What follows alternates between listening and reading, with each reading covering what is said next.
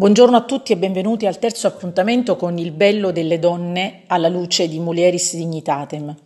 Ai microfoni Ida Giangrande. Iniziamo subito con una domanda. È corretto dire che l'escalation di femminicidi in Italia e nel mondo sono il segno che l'umanità si allontana sempre di più da Dio? Volendo attualizzare la lettura che ne fa Mulieris Dignitatem, direi assolutamente sì. Facciamo un passo indietro e ripartiamo dalle radici.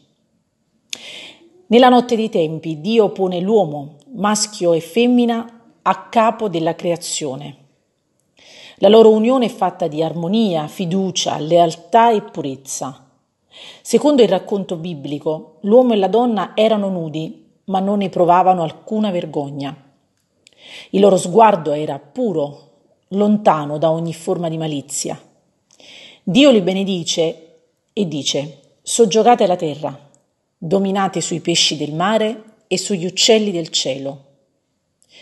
L'uomo e la donna insieme sono dunque i padroni di tutto, i principi del regno, i pilastri della vita. Ma lo scenario cambia all'indomani del peccato originale. La donna crede al serpente, mangia la mela e induce Adamo a disobbedire a Dio. Essi si accorgono improvvisamente di essere nudi. Il loro cuore, contaminato dal male, si nasconde da Dio. La delusione è forte nel Signore, che mostra le ricadute future della loro disobbedienza. Tu partorirai con dolore, dice ad Eva, ad Eva, e ad Adamo tu lavorerai con sudore.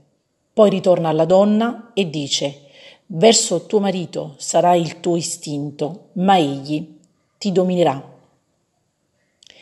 Per la prima volta il verbo dominare entra nella relazione tra l'uomo e la donna ed è il segno concreto della rottura di quella originaria e perfetta armonia. Dio dunque predice il futuro e non mente. Basta dare uno sguardo alla storia per renderci conto che le parole del Signore nel giardino dell'Eden si sono avverate. Fin dall'antichità l'uomo e la donna vivono una relazione instabile, turbata da lotte intestine, inquinate dalla sete di potere dell'uomo che rivendica la sua autorità sulla donna fino a trattarla come un oggetto. Non c'è stata una sola epoca storica in cui si sia trovato il giusto equilibrio. Come anime in pene, il marito e la moglie sono in cerca di quell'equilibrio, brancolando nel buio della storia come ciechi che procedono a tentoni. Essi hanno bisogno l'uno dell'altra, ne sono consapevoli, ma non sanno stare insieme. Hanno perso la capacità di amarsi e questo realizza nella storia passaggi di epoche dolorose, soprattutto per le donne, fatte di privazioni, sofferenza, assenza di tutele e di diritti. Basti pensare che ancora oggi, in alcune parti del mondo, le donne non sono tutelate, non hanno la libertà di scegliere la propria vita. Le bambine vengono vendute dalle loro famiglie per essere destinate ad andare in spose ad uomini più grandi, e in alcuni casi vengono abortite proprio perché donne. Ancora oggi, nonostante gli anni di battaglie e rivendicazioni femministe, sono ancora tante, troppe, le pagine di cronaca che ci parlano di violenza domestica, femminicidi, violenze sessuali, sfruttamento della prostituzione e compagnia cantante. La donna e l'uomo sembrano eserciti schierati in guerra, l'uno contro l'altra. Non si sono forse realizzate le parole di Dio? Dunque il Signore ci ha abbandonati? E questo è il nostro destino? Essere sottoposte all'uomo come Signore e Padrone?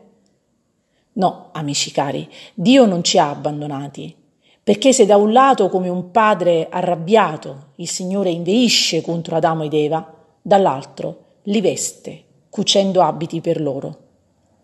E così un giorno è nato un bambino in una grotta a Betlemme che ha cambiato la storia e ha redento l'umanità.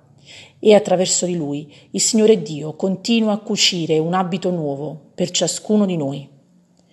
Questo vuol dire che in Gesù Cristo anche gli sposi possono ritrovare l'antica armonia.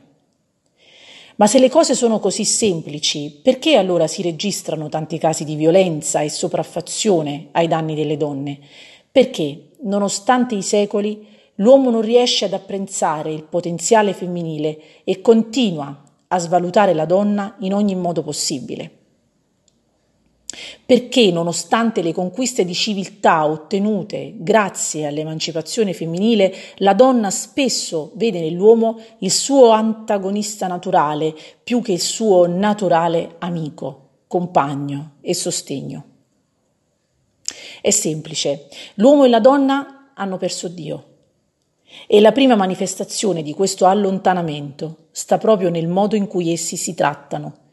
Più ci allontaniamo dal Creatore, più perdiamo la nostra identità e ci rendiamo capaci di commettere atrocità e violenze di ogni genere, soprattutto sui nostri pari. Nell'illusione di raggiungere l'emancipazione da ogni forma di dominio, ci trasformiamo sempre di più in una umanità cannibale che si avventa sui propri simili e li consuma lentamente. Per applicare la teoria vi racconto lo spaccato di una delle storie che ci sono arrivate dal programma Retrovai l'Italia, un percorso fatto apposta per le coppie in difficoltà. Dopo un esordio straordinario, il loro matrimonio conosce il buio della notte più profondo, quello dove c'è spazio per ogni male possibile. Abusi, tradimenti, dipendenze, fino a toccare il fondo. Poi il programma Returail rimette l'uno di fronte all'altra e il perdono diventa la meta. Oggi la coppia di cui parlo è ancora insieme, sono andati avanti, hanno combattuto e combattono la buona battaglia dell'amore e della fede contro le loro debolezze, ma sono riusciti a ritrovare l'armonia dell'amore. Io auguro a tutti gli uomini e le donne in ascolto di ritrovarsi nel senso più profondo del termine per sperimentare la bellezza dell'antica alleanza e riuscire così a contemplare da vicino il mistero dell'amore. E con queste ultime parole vi saluto e vi raccomando di continuare a seguirci. Buona giornata a tutti.